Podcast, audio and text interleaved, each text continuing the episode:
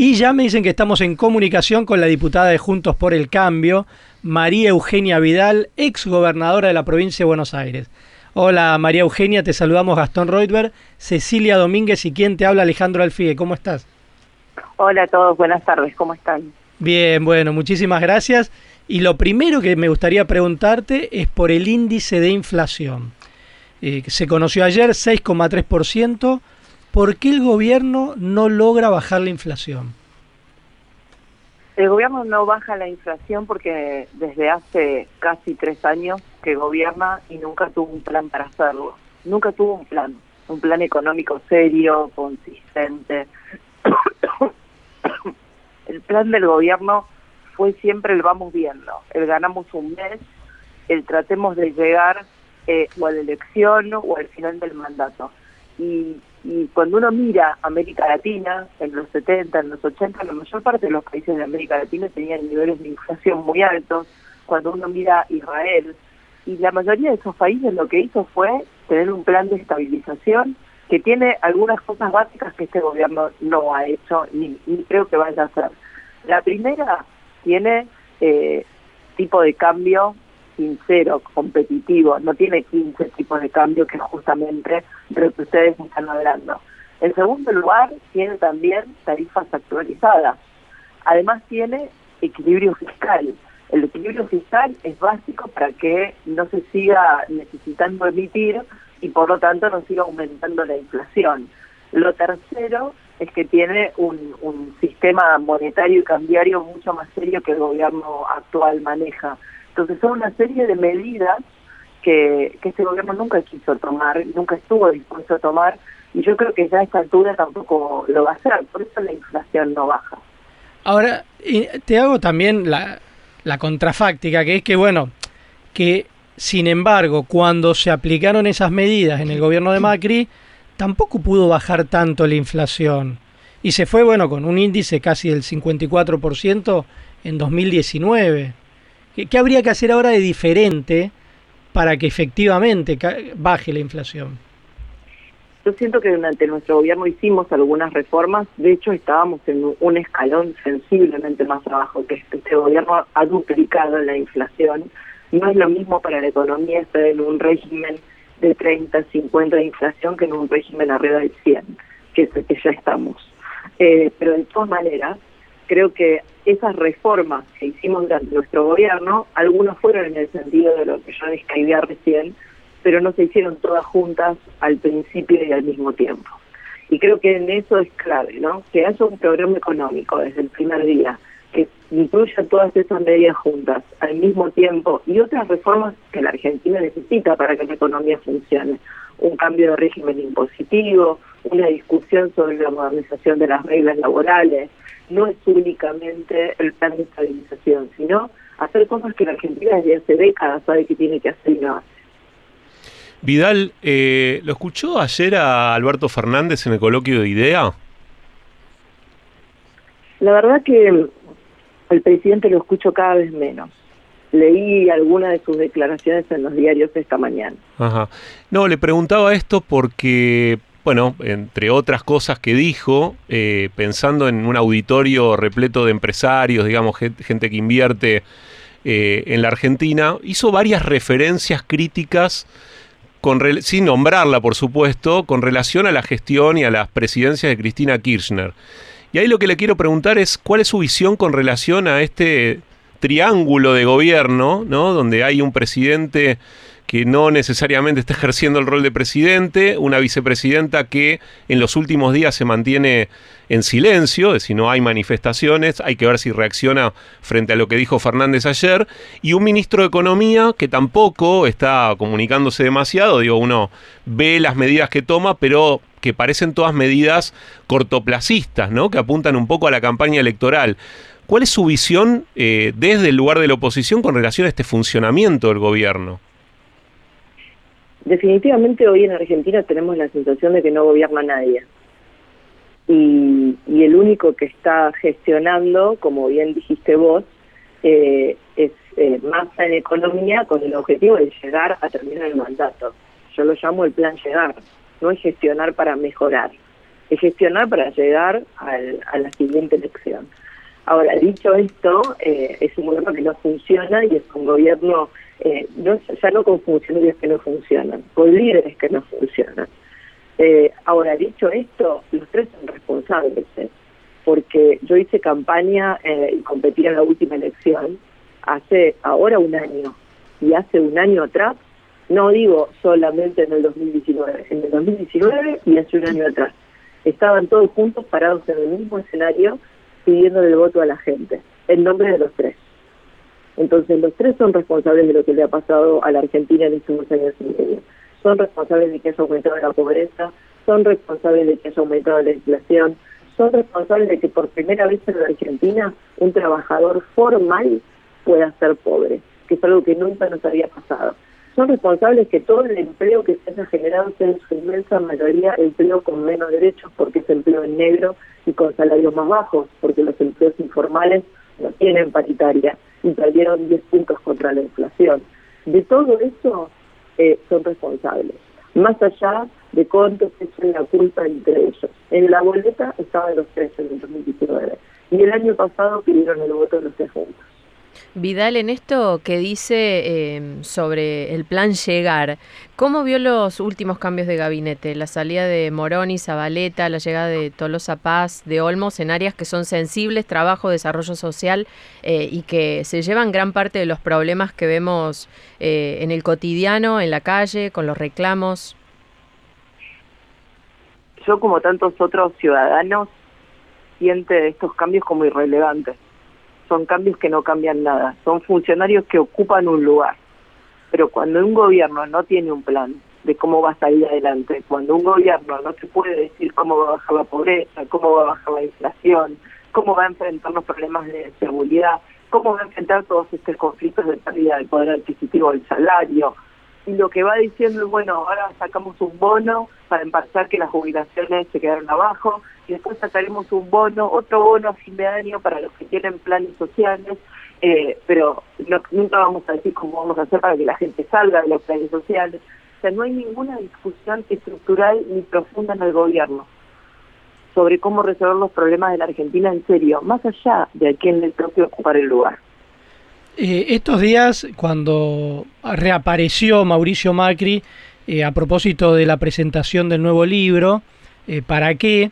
mencionó la posibilidad de privatizar varias empresas públicas y específicamente mencionó aerolíneas argentinas en el sentido de que él no pondría un dólar más en esa empresa.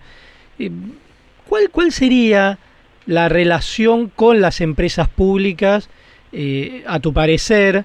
eh, cuáles se podrían privatizar, cuáles mejorar, eh, cuál es la problemática que hay hoy día con las empresas públicas. Mira, puedo decirte lo que hice como gobernadora de la provincia. Cuando yo llegué, todas las empresas del gobierno de la provincia de Buenos Aires, cuando asumí el gobierno, eran todas deficitarias. Y nosotros dejamos la enorme mayoría de las provincias, de las empresas provinciales en equilibrio e invirtiendo. Entonces, creo que sí es un agujero por donde se va la plata fundamentalmente, como pasó en este gobierno, porque se usa para incrementar su personal y para poner militantes, amigos, a veces con grandes sueldos. Eh, por otro lado, hay que ver en cada caso, y me parece bien lo que Mauricio marca sobre aerolínea, su prioridad, que 47 millones de argentinos le estemos pagando todos los meses eh, para llegar a, cada año 700 millones de dólares a una compañía aérea para que una minoría de argentinos viajen, me, me parece profundamente inequitativo.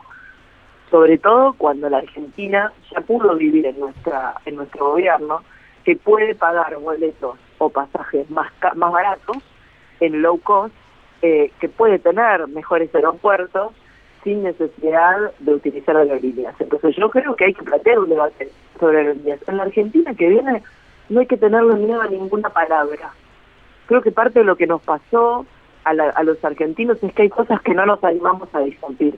Yo no sé si la privatización en la, en, aerolíneas se las haría, entre otras cosas, porque no sé si habría muchos interesados en comprarlo. Ahora, tenemos que darnos un debate sobre su déficit, no solo de aerolíneas, de, de muchas de las empresas del Estado. ¿Qué, ¿Qué otra empresa ves ahí? Entiendo que AISA tampoco tiene equilibrio eh, en, términos de la, de la prestación de, su déficit. Eh, hay varias empresas del Estado que, merecen una revisión y por ahí se va muchísima plata como también se va muchísima plata eh, en transferencias discrecionales a los gobiernos provinciales, sin que tengan un criterio.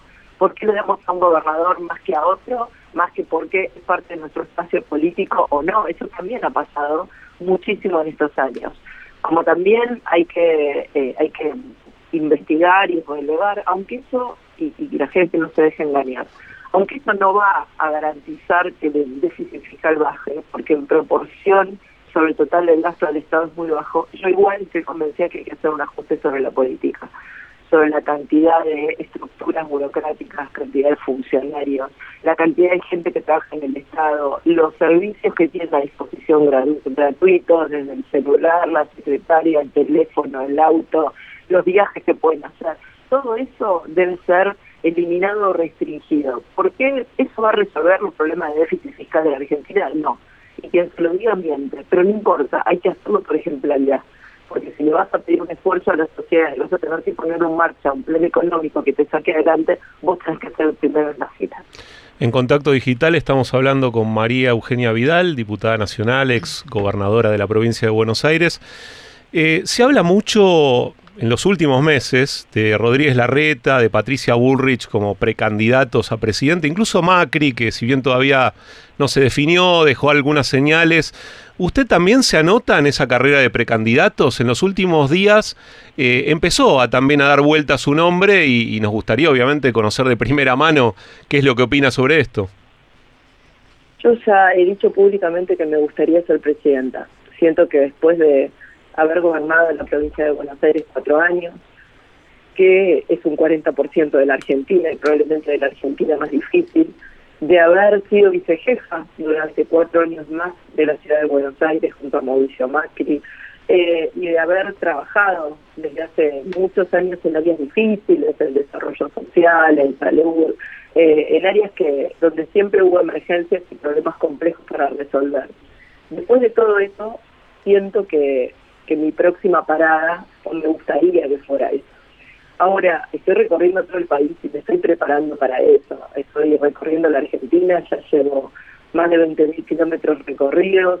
esta semana voy a estar en Santa Fe, voy a ir a Rosario, a Sunchales, a Rafaela, a Santa Fe Capital.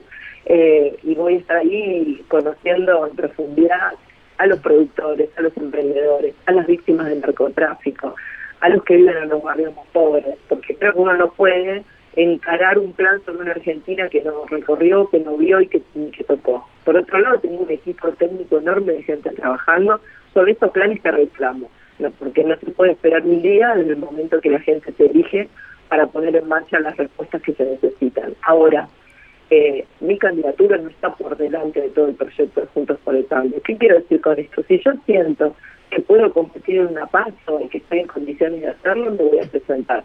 Si no, voy a poner todo eso a disposición de que se dé la mejor discusión interna. Para mí lo más importante no es que María Eugenia sea presidente del año que viene, es que juntos por el cambio gane la elección. Eh, porque además estoy convencida que no hay un presidente o presidenta, no importa de quién se trate, que sola pueda sacar la Argentina adelante. Acá se necesita una generación de dirigentes comprometidos que por suerte Juntos por el Cambio los tiene, para llevar adelante todas las reformas que hacen falta. Eh, Vidal, eh, ayer cuando anunciamos que la íbamos a entrevistar en el programa de hoy, eh, abrimos cajita de pregunta para quienes quisieran hacerle una pregunta a través de las redes sociales y Agustín escribió una pregunta que ya le hicieron muchas veces, pero me llamó la atención que se repitiera, ¿no? que decía, ¿por qué Vidal nos abandonó a los bonaerenses yendo a Capital? Y hablando de estas ganas de, de ser presidenta suyas, le quiero preguntar eso, si eh, usted siente que la gente todavía le, reclama eso en la calle, en las recorridas que hace, eh, se lo perdonan, no se lo perdonan. Puede ser que, todavía haya bonaerenses que, se lo pregunten y siempre estoy para contestárselo. No los abandoné. Yo hoy soy diputada nacional y eso quiere decir que más allá de por dónde ella ha sido elegida, represento a todos los argentinos, también a los bonaerenses, por los que peleo en la Cámara de Diputados igual o más que por el resto, por el compromiso que, que tengo con ellos. Así que eh, voy a estar ahí y voy a seguir defendiéndolos. Y aún cuando no fuera presidenta, los voy a defender desde donde esté porque, porque son una parte muy importante de, de, de, mi vida, de mi carrera. La provincia es un lugar donde yo viví más de 20 años. No es un lugar al que fui solamente para una elección. Allí nacieron mis hijos, allí fueron a la escuela, allí todavía siguen viviendo parte de su vida, igual que mis padres que siguen viviendo en la provincia. Así que van a estar conmigo todo el tiempo, que no se preocupen, que, no los abandone. Eh, te quería consultar también sobre el tema de inseguridad, porque, viste, la semana pasada fue eh, la represión en el partido de Boca Gimnasia, en Rosario hay récord de crímenes, eh, en la Patagonia está el conflicto con un sector de la comunidad mapuche. ¿Qué está pasando con las fuerzas de seguridad que actúan mal o abandonan el territorio? Lo que está pasando no es un problema de las fuerzas de seguridad y me parece muy atinado que me lo hayas preguntado así. Lo que está pasando es un problema de quienes conducen las fuerzas de seguridad. Con estas mismas fuerzas de seguridad, y Patricia, ministra de Seguridad, Cristian Ritondo, ministro de Seguridad en la provincia de Buenos Aires, estas cosas no pasaban. Ni los pseudo-mapuches avanzaban con la violencia que vemos que avanzan hoy, ni en Rosario había 230 muertes, que son récord desde el año 2014, ni en el conurbano los niveles de delitos son los, eran los actuales, ni en cuatro años en ningún espectáculo deportivo tuvimos un muerto en la provincia de Buenos Aires. Es más, jugamos 550 partidos con público visitante, sin tener un solo problema. No es casualidad, eran las mismas fuerzas. las mismas fuerzas de seguridad. Creo que culpar a las fuerzas de seguridad es cortar el hilo por lo más delgado. Es no entender que hubo dos años de Cedric y luego de Aníbal Fernández, de Bernie desde hace tres años eh, en la provincia de, Buenos Aires. En ningún caso tuvieron diálogo. En ningún caso desde el gobierno nacional se quiso nunca intervenir en los conflictos de seguridad graves a nivel provincial como si fuera algo de lo que solo tenía que ocuparse el gobernador y con mirar para otro lado alcanzaba. El problema con la seguridad es que cuando el Estado mira para otro lado sistemáticamente durante mucho tiempo, las cosas se agravan. No hay manera de que salga bien. La ausencia del Estado en materia de seguridad se paga. Y se paga con más delito, y se paga con más caos. Y después es mucho más difícil volver atrás. Eso es lo que está pasando en cada uno de los lugares que me preguntas. Vidal, eh, la llevo nuevamente al, espacio de la oposición. Eh, ¿Hay chances de que se rompa juntos y los radicales siguen pugnando por un rol más protagónico en la coalición? Pensando sobre todo en los últimos días también ciertas manifestaciones que me imagino que en el seno de PRO no deben causar demasiada gracia. Eh, ¿Por qué cree que estas manifestaciones se dan públicamente y no en las reuniones de coordinación interna y trascienden y entonces esto genera una sensación como que no hay una unidad completa en la coalición opositora. Primero creo que es importante decir algo que no siempre decimos. Esta coalición este año va a cumplir ocho años. Es la única coalición en Argentina que yo recuerdo en democracia que vaya a cumplir ocho años, pero que además haya atravesado el gobierno y se haya mantenido unida en la derrota y haya vuelto a ganar una elección y esté preparándose para competir en otra. Creo que ese es un hecho que vale la pena ser reconocido, porque además es una coalición que desde hace tres elecciones tiene un piso del 40% de los votos.